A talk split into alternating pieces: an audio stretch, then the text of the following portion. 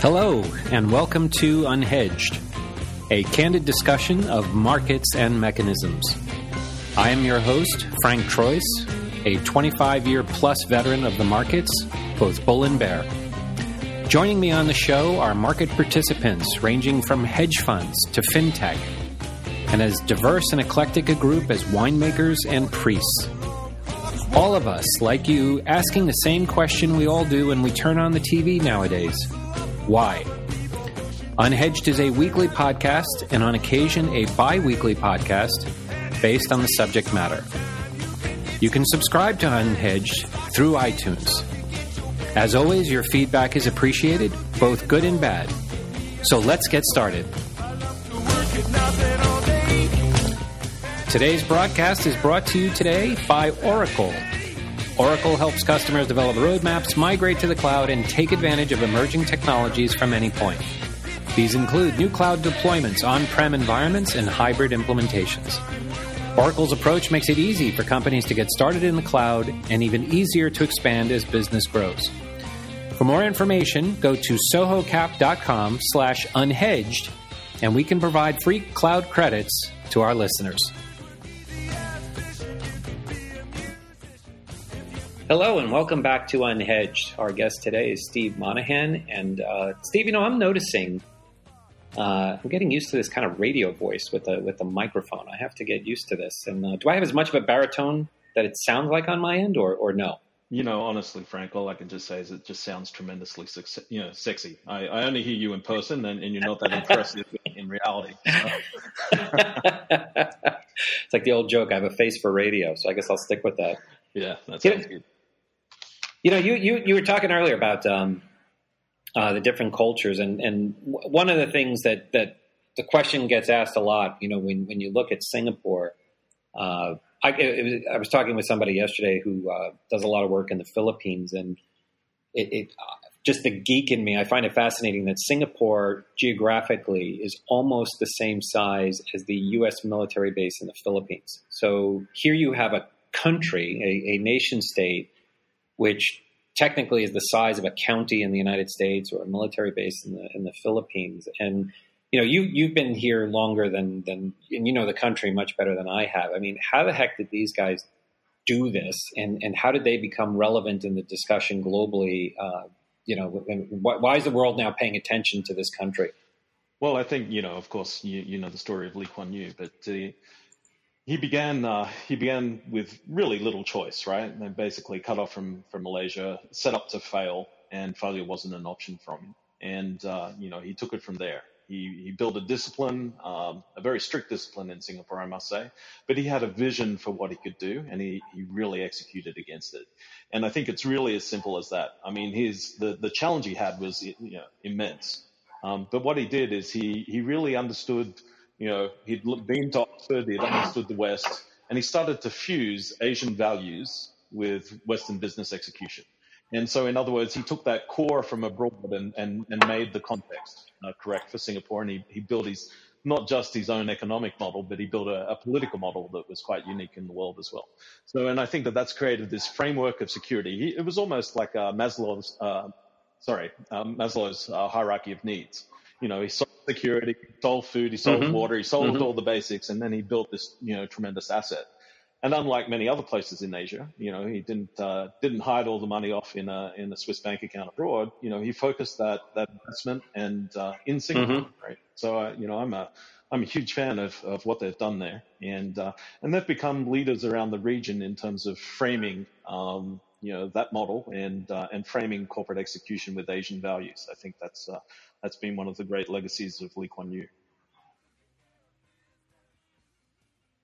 You know, and, he, and to your point, he, I, I think he's going to go down as, as, as probably one of the least understood figures, uh, uh, you know, from a government standpoint. And, and, to your point, when you when you look at the ethical issues that, like, what he could have done if he wanted to, and he didn't. You know, he, he really was nation first in, in terms of what he did. And, and uh, um, you know, and, and when you look at how easy it could have been for him to slide back and, and position the family a certain way or, or, or do, and they didn't. And, and, uh, I, I think one of the things that, that I'd be curious as to your thoughts on is that, you know, it seems that I still remember, again, being roughly the age of the country, I still remember early on that it was, you know, they were kind of initially, you know, low cost electronic products and, and manufacturing and, you know, now you fast forward to where they are today, and and I get the sense though that now they they they've kind of they're reaching this next point of transition. And what what what do you think the country needs to do now to reinvent itself as, as, as it goes forward? Because you know they they or or if they just peaked. You know, is, is is this truly the end of the road for them? I personally don't think they've peaked, but it's very obviously um, the case that they need to move and and they're doing that. One of the good things in Singapore, they tend to propel things; they don't let them evolve naturally. Um, so once they make a decision to get behind it, so if you have a look at creativity, for instance, you know something that was quite severely lacking, quite honestly, in Singapore, it was you know it's very much uh, an A to B market. If A and B are defined, they will execute brilliantly, which is why they were fantastic at manufacturing, mm-hmm. etc. But you had you know very few world class uh, entrepreneurs coming out of Singapore uh, because it was highly prescriptive. Uh, I think the chairman of Creative wrote a book called Nuts, No U-Turn Stupid. One of the only markets in the world where you're told mm. where you can do a U-turn versus where you can't. You know, and so it was, it was a very directed market. Mm. Um, and I think the Singapore government's well aware of that and what they've positioned for now. And, and, you know, they've taken a huge leap forward in school curriculums recently. Uh, and examinations, which I would have thought was impossible mm. from a Singapore standard. Um, you know, so I, I have I have yeah. uh, I have some degree of faith that they will they will execute against that creativity agenda in, in, ways that were unthinkable, quite frankly, when I first got there. Because I mean, there was no arts movement, there was no you know you couldn't really say anything. There's then there still is a speaker's corner where if you if you have a liberal opinion, you're you're you're stuck out in the sun in the corner. Um, you know, but but honestly, right. you know, right. now versus then, uh, the place really has opened up massively in terms of giving people voice, and I think that. Uh, you know, I actually wrote a paper when I exited, and I said, you know, if you look at the last years of uh, of Singapore history, it's about the government asking the people to trust the government. And I said creativity is the opposite. The government has to trust the people. Mm-hmm. And, you know, and uh, that was about 10 years ago when mm-hmm. I left in mm-hmm. 2003.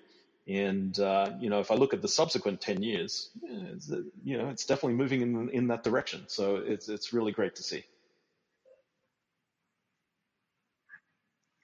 And and and, and to your point, they've actually, you know, like methodically accepted the the extraordinary diversity of these cultures, and and, and alongside that, the extraordinary depth of, of each religious branch and facet and and I, I remembered when when I, I never knew this and, and, and, until I came here, where you know even on the housing side, where there's a there, there's almost a formula to how they are purposely mixing. There is a formula.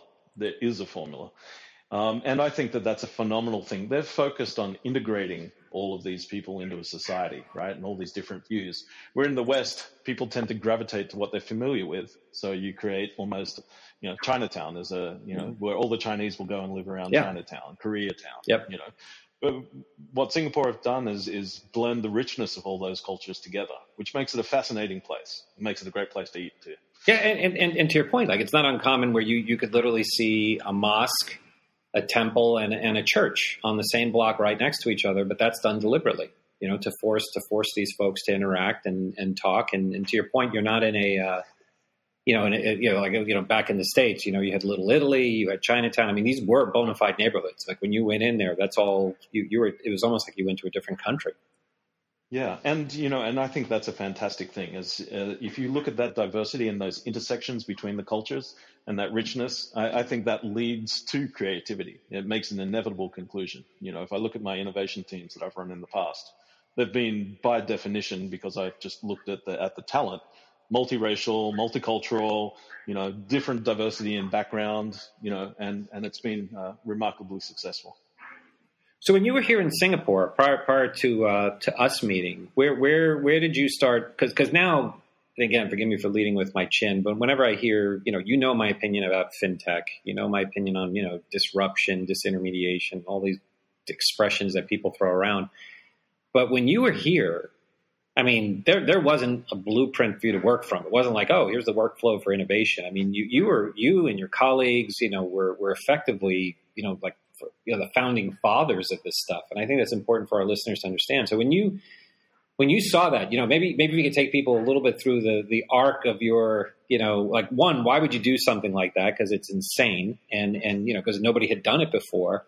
Uh, you know, now it's like you know, it's, it's like you know, vanilla ice cream. Everybody now is an innovator and disrupting and disintermediating. But and then two, maybe you could talk a little bit about your journey because to to your point, I mean, just you know, it's one thing to to have a bunch of Aussies or Americans and say, okay, we're going to do a project, but your your teams were so incredibly diverse. I mean, you effectively were working with the United Nations, right? Okay. Um, so when I when I returned to Singapore as, as chief innovation officer at DBS Bank, you know, it was it was a bit of a, a tall order. You had a sleepy government bank. Um, you know, their the you know, team had done a great job in building a, a momentum and, and, a rebelief in the brand, etc. Um, but coming from my perspective, coming from a technology background and having worked across banks and institutions in multiple markets, started to really appreciate what was possible with technology uh, and the ability to automate.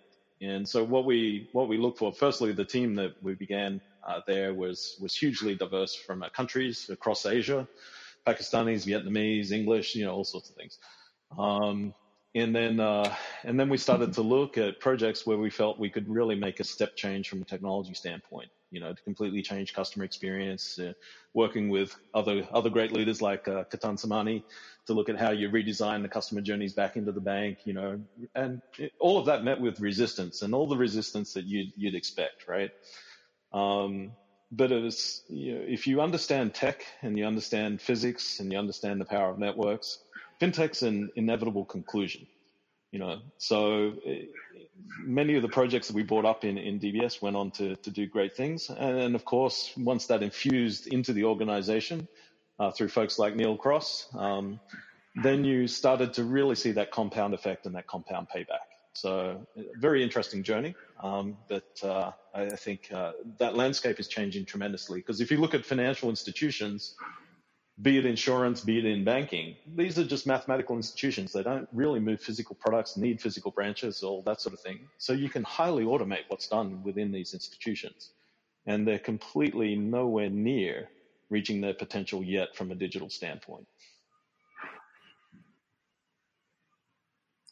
You know, it's interesting. You're you're you're you're name dropping, and for for uh, uh, for our listeners who are, who are hearing uh, you know, Ketan and Neal's name, I mean, the, these, you know, I'm going to pick on you guys and say that you're the old founding fathers, but I mean, you guys were really at the cusp. Uh, you know, all of you then went on to become, you know, massively engaged as, and this is when all the titles came out, you know, chief innovation officer, chief digital officer. so, and uh, I think that was your other pioneering thing was, was, was creating all those acronyms. Yeah, well, Singapore's full of acronyms, so we just needed to add a couple more. yeah, what, what, was the, the, you know, to your point, the, I'm going to play devil's advocate with you. Um, I, I think one of the, the great things that you guys were able to achieve is that, and again, Singapore's always been very upfront. It's one of the reasons why they, they brought the expat community in was, was to try to inculcate some of that you know, I remembered when I came in, it was like, you know, they were very blunt. They're like, look, we need a entrepreneurial, risk taking, crazy American to come in, you know, and we might ignore you 98% of the time, but we're hoping that 2% is actually something valuable. But how did you motivate the teams? Because culturally, you know, the, the, the, the mindset's not one of taking that type of risk. You know, how did you move people out of that nine to five mentality and starting to think about, you know, actually questioning what they were doing? Firstly, I think um, for me, innovation is more about inevitable conclusions, right? So the question isn't if it's going to happen, it's just a question of when and can you make it happen. And then the second part of that of that equation is really empowerment, right? If if you dictate these things, it just doesn't work in the Asian environment, and really doesn't work in the U.S. environment either. Um, you know, so you've really got to you know create a movement, get people behind you, get people to share your vision, and the most important thing for me was have the humility to pass it off. I mean, I've had people present, you know, a spreadsheet mm-hmm. that turned into a, you know, a business worth hundreds of millions. Um, you know, present my own spreadsheet back to me and as theirs. And I just said, wow, that's fantastic. Because the moment I said that, they owned it. right? Which is actually the the impact that you Mhm. want. Mm-hmm. You know, so so many. You know, I think the the hardest thing for being a, a, a, an innovator within a corporate environment is actually having the humility to let it go. I mean, there are things that DBS is doing now that they've got no idea where it came from, uh, and that's a good thing, right? Because the people that need to own it own it, and that transfer. You know, that's when you get transformation within a corporation. If it's owned by a small group of people to the side, it's going to remain a very small business off to the side. You know, so that trans, you know, transfer, uh, transference of ownership Mhm. becomes the most important thing that you can do.